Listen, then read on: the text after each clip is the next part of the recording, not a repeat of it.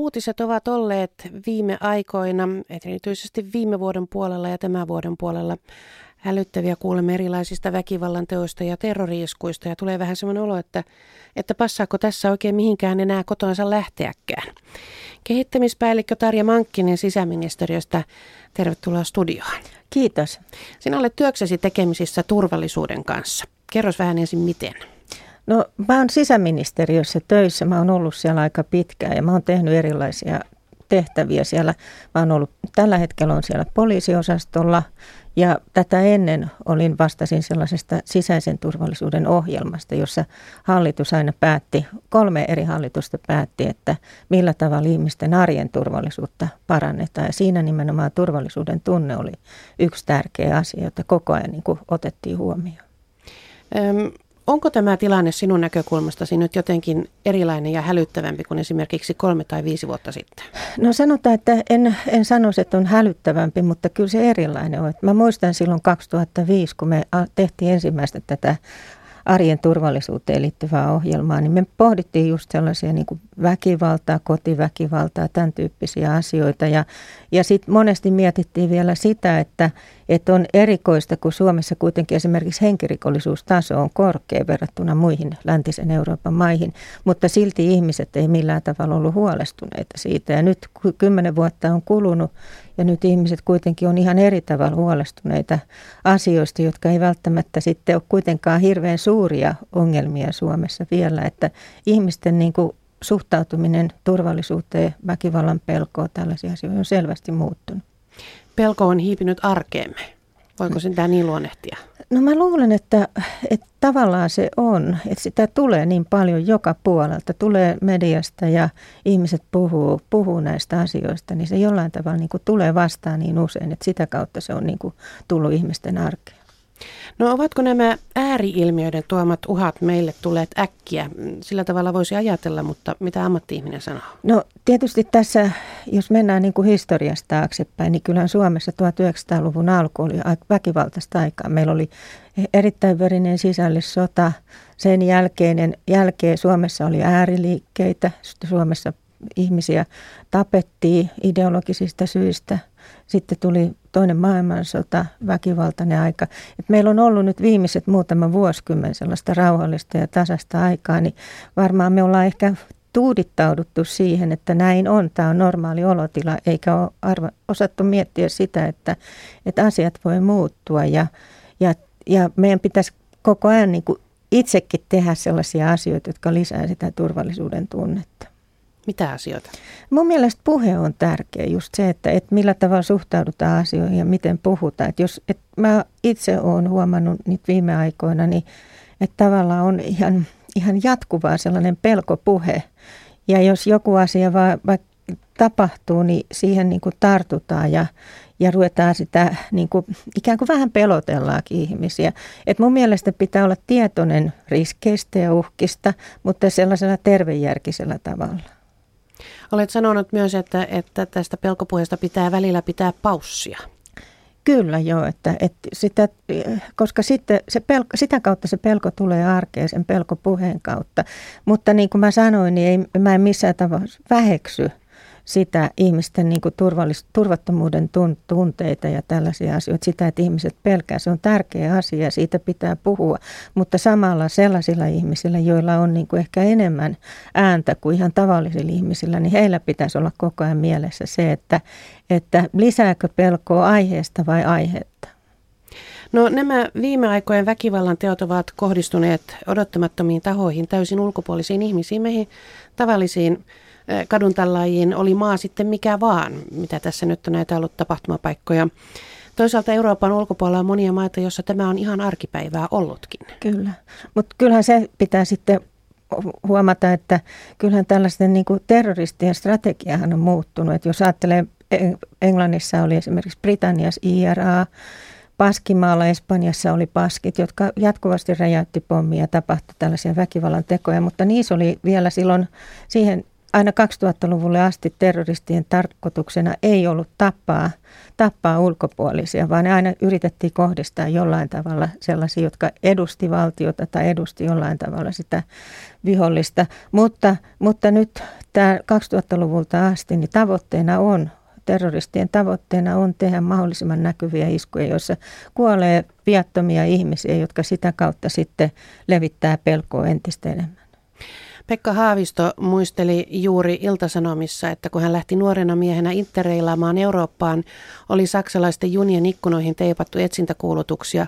Oletko nähnyt näitä terroristeja lapuissa, luki kasvokuvien keräjä. Oli siis 70-luvulla Saksassa verta vuodattivat Bader-Meinhof ja punainen armeijakunta oli myös että IRA ja punaiset prikaatit omissa maissaan, mutta silloin se oli siis erilaista sinun näkökulmastasi. Siinä oli just erona tämä, että ei tavoitteen ei ollut tappaa, tappaa niin kuin sivullisia ihmisiä. Mutta nyt tänä päivänä se on itse asiassa, sen, sen takia me puhutaan pehmeistä kohteista nimenomaan, koska ne on, niitä on helppo, on helppo saavuttaa sellaiset kohteet, jotka ei ole niin kuin viimeisen asti suojattuja ja helppo saada siviiliuhreja aikaiseksi. Niin, ja sittenhän siinä on se, että, että olemme jo oppineet, että isoissa yleisötapahtumissa, tässä Pariisissa oli jalkapallon EM-kisat, että ne saattaisivat olla sellaisia kohteita ja siihen varaudutaan, mutta siihen ei varmaan kukaan ole varautunut, että jos Nitsassa menee katsomaan kansallispäivän ilotulitusta, että se olisi se paikka. Kyllä kaikki sellaiset paikat, joissa on paljon ihmisiä, niin on tavallaan sit kohteita, mutta samalla niin kuin kyllähän ihmiset kokoontuu koko ajan ympäri Eurooppaa, ympäri maapalloa koko ajan. Tälläkin hetkellä mm. Helsingissä on jalkapallopeli käynnissä. Mm. Et, et eihän ne on niin, eihän nämähän on harvinaisia tapahtumia sinällään. Onneksi. Et, niin, onneksi. Ja sen mm. takia niin kuin tavallaan se pelko, pelko on tärkeää pitää sille rajoissa, koska terroristien tavoitehan on, että ihmiset pelkää. Ja silloin silloin meidän ei pidä toimia sillä tavalla, että me ikään kuin edistetään terroristien tavoitteiden saavuttamista. Tarja Mankkinen sisäministeriöstä kehittämispäällikkö, kun tapahtuu näitä Bra- eh, Brysselin tai Pariisin tapahtumia tai Nitsan, mitä se tarkoittaa sinun työssäsi juuri sillä hetkellä? No meillä alkaa aina, kun joku tällainen tapahtuma tulee, niin heti, heti alkaa nämä koneisto pyörimään. Tietysti poliisi tekee ihan operatiivista työtä ja varmistaa sitten Suomessa ne vastaavat, että ei pääse niin kuin, tapahtumaan sama asia kuin maailmalla.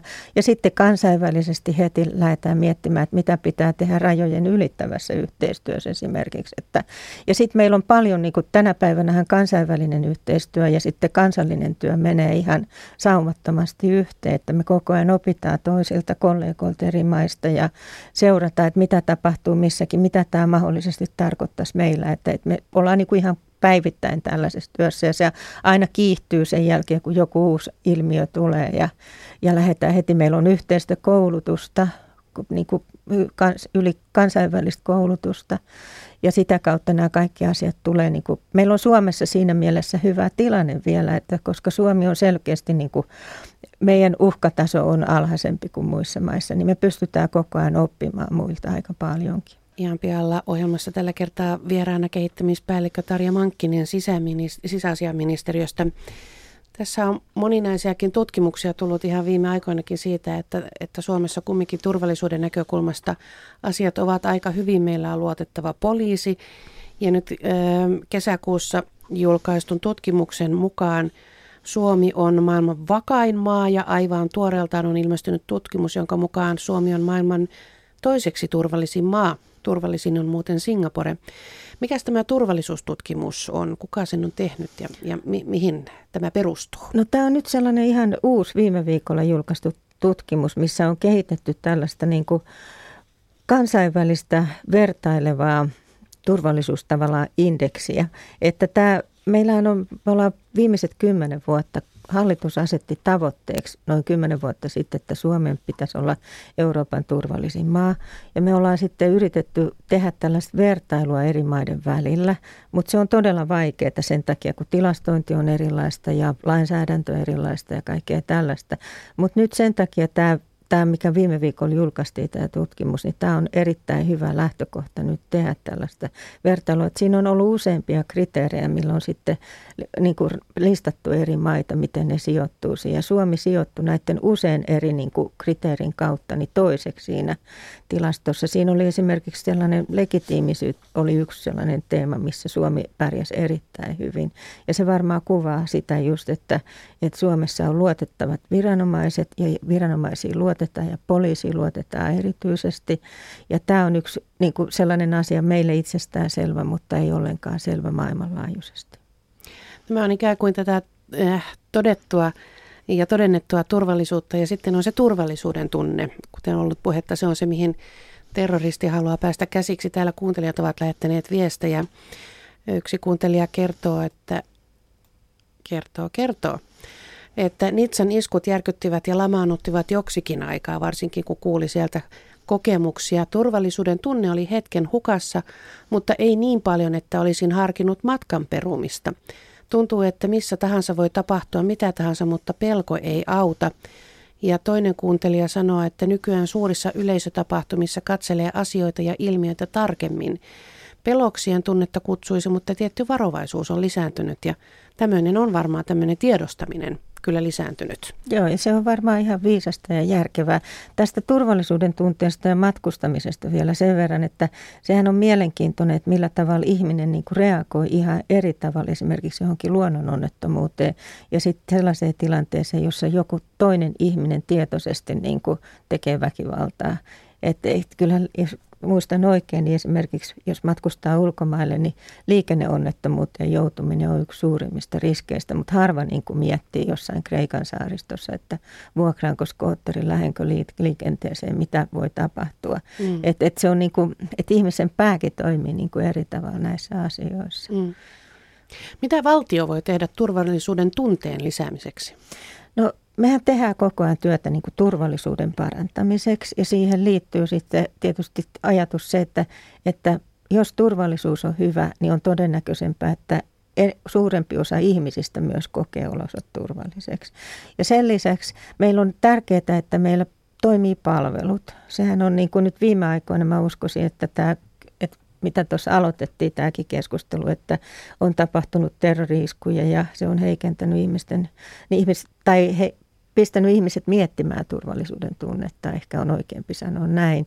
Mutta samanaikaisesti ihan varmaan sellaiset suuret muutokset, mitä tässä on mennyt suomalaisessa yhteiskunnassakin, että, että meillä on niin kuin palvelujärjestelmä muuttunut, palveluja keskitetty, muutettu sähköisiksi, ihmisten väliset niin kuin kontaktit on erilaisia kuin aikaisemmin, sosiaalinen media, ja se ei välttämättä niin kuin ole sitä va, niin kuin kohtaamisia niin paljon, niin nämä kaikki vaikuttaa sitten ihmisten turvallisuuden tunteeseen. Ja tietysti valtion puolella niin pitää koko ajan niin kuin monipuolisesti miettiä sitä, että, että, että me otetaan erilaisia näkökulmia huomioon. Yritetään huolehtia siitä, että se arki sujuu ja sitä kautta tulee turvallisuuden tunnetta. Mielenkiintoinen ajatus tämä, että ihan ihmiskontaktien väheneminen, että se tuo tähän oman lisänsä. Joo, kyllä mä pitäisin niin kuin sitä, että ko- kohtaamiset on tärkeitä.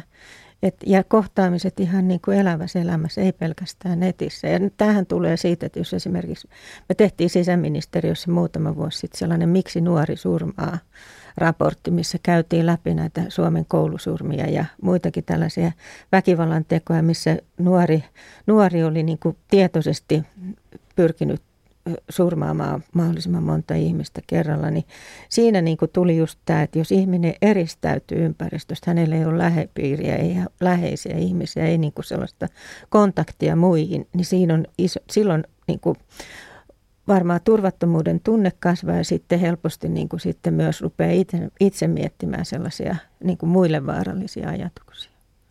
Ja sitten vähän semmoinen, sanotaanko tavallisempi näkökulma asioihin, että että itseään on varmaan ihan hyvä siedättää välillä ihan erilaisilla mielipiteillä kuin omalla, omallaan. Kyllä, ja silleen rauhanomaisesti ilman niin, vastakkainasettelua. Niin, että voidaan vaikka olla ihan eri mieltä asioista ja silti olla ihan, Näin ihan väleissä. Tarja Mankkinen, olet maininnut, että meillä olisi lähdetty radikalisoitumisen ehkäisyyn vähän jälkijunassa. No me itse asiassa, mä oon itse omalla, omassa työssäni niin seurannut sit ihan siitä sanotaan Madridin junaiskuista ja sitten sen jälkeen Britanniassa lähdettiin tekemään ennaltaehkäisevää työtä niin kuin voimakkaasti. Sitä ennenhän oikeasti ei puhuttu niin kuin mm. ennaltaehkäisystä, radikalisoitumisen ennaltaehkäisystä. Ja me täällä Suomessakin niin mietittiin jo 2008, jos muistan oikein, ensimmäisen kerran, että ruvetaanko tekemään ihan sellaista systemaattista työtä. Mutta siinä vaiheessa vielä arvioitiin, että ei. Ja sitten 2010-2011 me aloitettiin ihan sellainen systemaattinen työ ja, ja on siitä asti tehty sitä ja siitä ollaan varsin hyvällä menestykselläkin, että, että meillä on pystytty tekemään asioita, joista muut vasta, joita muut vasta aloittelee. Niin, että se viive on saatu kiinni. Viive, siis ehkä, se on ehkä jo ihan täsmällistä sanoa viive, koska tässä on, tämä liittyy vähän tähän niin kuin pelkokysymykseen kanssa sitä kautta, että, että on hirveän tarkka oltava siinä, ettei niin kuin tee ongelmaa sellaisesta asiasta, joka ei ole mm, ongelma. Mm, ja sen takia me mietittiin sitä, että me ei haluttu lähteä liian aikaisin, koska sitten se olisi niin kuin luonut sellaista ilmapiiriä, että meillä on joku merkittävä radikalisoitumisen ongelma, vaan me haluttiin lähteä liikkeelle sen mukaisesti, että mikä meillä on tilanne. Mi- niin. Mikä on Suomen suurin turvallisuusuhka tällä hetkellä? Suomen suurin turvallisuusuhka. Meillähän menee niin kuin itse asiassa aika hyvin, että jos katsoo esimerkiksi poliisin tilastoja, niin poliisin tietoa tulleet rikokset on vähentynyt. Me ei tiedetä sitä, että, onko se, että mikä olisi piilorikollisuuden osuus siitä, eli miten paljon ihmiset jättää ilmoittamatta rikoksia, mutta tutkimusten mukaan sen ei pitäisi olla mitenkään erityisen suuri. Jos katsoo henkirikoksia, niin kuin tuossa aikaisemmin sanoin, niin Suomessa henkirikollisuustaso on ollut historiallisesti aina korkea, yksi länsimaiden korkeimmista. Se on tulossa parempaa suuntaa. Että mä luulen, että ehkä jos sanoo tälleen turvallisuusuhkat, mä en nyt puhu mistään kyberuhkista mm. enkä, enkä tällaisista, vaan tällaisista enemmän arjen uhkista, niin varmasti on se, että, että ihmiset jotenkin niin kuin jää yhteiskunnan ulkopuolille, ihmiset eriytyy, kokee, että he ei ole osallisia yhteiskunnassa ja sitä kautta rupeaa tekemään asioita, jotka on niin kuin heille itselleen haitallisia, mutta myös vaaraksi, voi olla vaaraksi myös muille. Että tällainen, useinhan sanotaan, että syrjäytyminen, niin sanoisin varmaan, mun vastaus on, että syrjäytyminen ja siihen liittyvät tällainen niin kuin ulkopuolisuus ja osattomuuden tunne.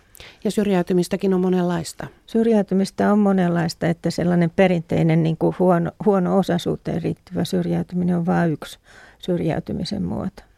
Syrjäytyneitä on vaikea huomata. Hilja, hiljaisia on vaikea huomata. On vaikea huomata ja sitten se, että, että niin pitäisi, mä itse turvallisuuden kannalta on tärkeää se, että me pidettäisiin kaikki niin kuin jotenkin mukana tässä yhteiskunnassa. Ja riippumatta siitä, että, että minkälaisia he on, minkälaisia mielipiteitä heillä on ja mitä he ajattelevat asioista, niin meidän pitäisi niin kuin kuitenkin kokea sellaista niin kuin yhteisyyttä. Suomen hyvän turvallisuuden yksi iso niin kuin tekijä siihen, on, mikä on vaikuttanut siihen, on vahva sosiaalinen kohesio. Ja jos halutaan, että Suomi on turvallinen jatkossakin, niin meidän pitäisi niin kuin ylläpitää sitä kohesiota ja vahvistaa sitä edelleen. No entäpä muita? Mitkä ovat suurimpia valttiamme yhteiskuntarauhan säilyttämisessä? No Suomihan on hyvin toimiva yhteiskunta. Että vaikka tässä itse kukin varmaan silloin aina narisee ja valittaa ja byrokratiasta ja hitaudesta ja muusta tällaisesta, niin Suomi on hyvin toimiva yhteiskunta ja meillä ei ole korruptiota, mikä on iso asia.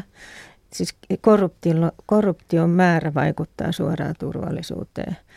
Meillä sit on toivottavasti toimiva demokratia, joka sitten jatkossa olisi hyvä, että yhä enemmän niin kuin ihmiset sitten vaikuttaisi asioihin demokraattisen järjestelmän kautta ja kokisivat, että he voivat vaikuttaa asioihin demokraattisen järjestelmän kautta.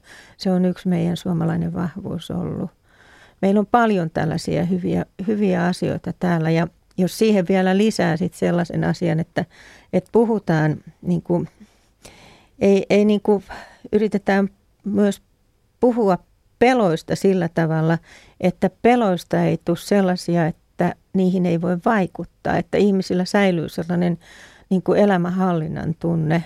siitäkin huolimatta, että tiedostetaan riskiä ja uhkia ja meidän ympäristö on selvästi muuttunut, mutta että siitä huolimatta ihmiset kokee, että he voi vaikuttaa omaa elämäänsä, omaa turvallisuuteensa ja sitä kautta niin kuin menee silleen niin kuin positiivisen puolelle eikä sellaisen niin kuin pelkän pelottelun puolelle. Ihan pihalla ohjelmassa vieraana on sisäministeriöstä kehittämispäällikkö Tarja Mankkinen ja puheenaiheena turvallisuus ja turvallisuuden tunne. Tässä, tässä on ollut joku puhetta siitä, että me luotamme poliisiin. Mutta sitten entäs poliisien määrä, kun toiset sanovat, että poliiseja pitäisi nähdä enemmän kadulla, että se luo semmoista turvallisuuden tunnetta. Ja yksi näkökulma oli se, että jos niitä on kauhean paljon, niin sitten tulee semmoinen olo, että no nyt on jossain jotain. No Suomessa, jos poliisien määrä ajatellaan, niin Suomessa on sellainen tilanne, että Suomessa on vähiten poliisia per asukas suhte, sekä verrattuna Pohjoismaihin että verrattuna niin kuin EU-maihin yleensä.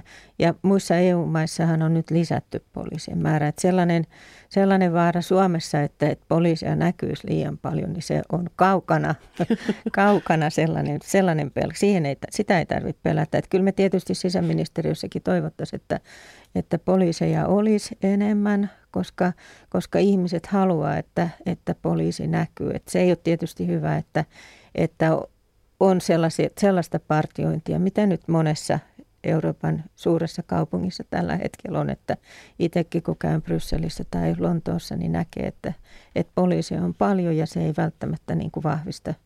Ei tule sellainen olo, että nyt on turvallista, mutta toisaalta tulee sellainen olo, että jos jotain tapahtuu, niin meillä on sitten apua paikalla.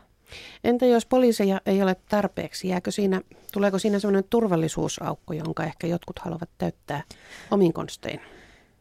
No meillähän riippuu huolimatta siitä, että poliisien määrä on pieni Suomessa, niin po, me, suomalainen poliisi on hyvin tehokas. Ja suomalainen poliisi on hyvin koulutettu ja tekee hirveän hyvää työtä.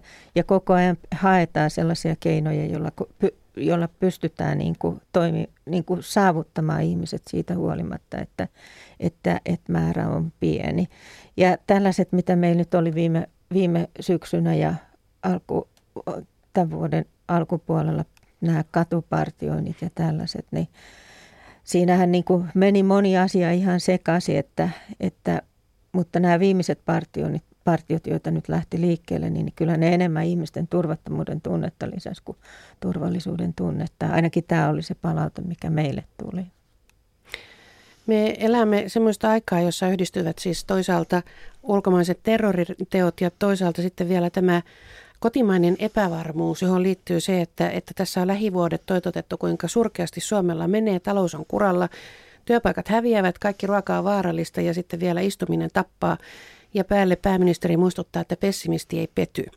Niin miten tässä voisi olla kovin turvallinen ja luottavainen olo?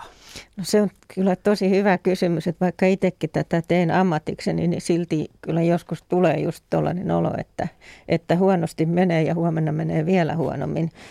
Mutta että mä toivon se, että, että, että, niin kuin, että ne, jotka, joilla on enemmän valtaa kuin tavallisilla ihmisillä, niin tätä niin kuin turvallisuuden tunteen kannalta ja pyrkisi enemmän niin kuin antamaan ihmisille toivoa kuin epätoivoa. Että mä muistan, mä en nyt varmaan siteeraa tätä oikein, mutta yksi kollega kerran yhdessä tilaisuudessa sanoi, että silloin kun Paasikivi oli presidentti, niin Paasikivi sanoi, että kun ajat on kovat, niin silloin pitää pitää kansa hyvällä mielellä. Ja mä tavallaan kyllä on sen Paasikiven kanssa tässä samaa mieltä, että, että jos pitää yrittää erityisen kovasti tehdä sellaisia asioita, että Suomi, Suomi on nousussa ja Suomi voi entistä paremmin, niin silloin pitää puhua ihmisille kannustavasti ja, ja sillä tavalla, että syntyy toivoa eikä epätoivoa. Mitä luulet, että tästä ajasta kirjoitetaan 30 vuoden kuluttua? Mä luulen, että tästä kirjoitetaan, että tämä on suuri murrosaika. Että mä uskoisin, että, että varmaan sellaiset me, meidänkin ikäiset ihmiset, niin me ollaan eletty sellaisen murroskauden yli, jota ei ehkä ole niin kuin sen aikana ehkä ei loppuun asti tajuttukaan, että miten paljon kaikki asiat on muuttunut.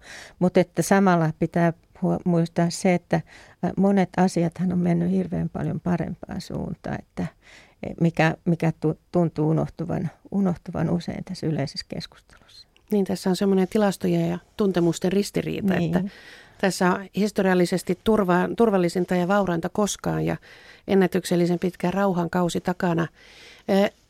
toiset ovat oikeasti sanoneet, että se rauhankausi on ehkä tulossa päätökseen. No tietysti varmasti suur, kaikki me toivotaan, että ei missään tapauksessa, koska me on nähty, minkä, minkälaisia asioita sitten sota saa aikaiseksi. Jos ajattelee, että mitä Euroopassakin on ollut Jugoslavia hajomissota ja mitä tapahtuu nyt Ukrainassa ja tuolla, niin sitä ei varmasti niin kuin kukaan, kukaan järkevä ihminen voi toivoa. Ja sen takia niin kuin sellainen ihan työn tekeminen rauhan puolesta on entistä tärkeää.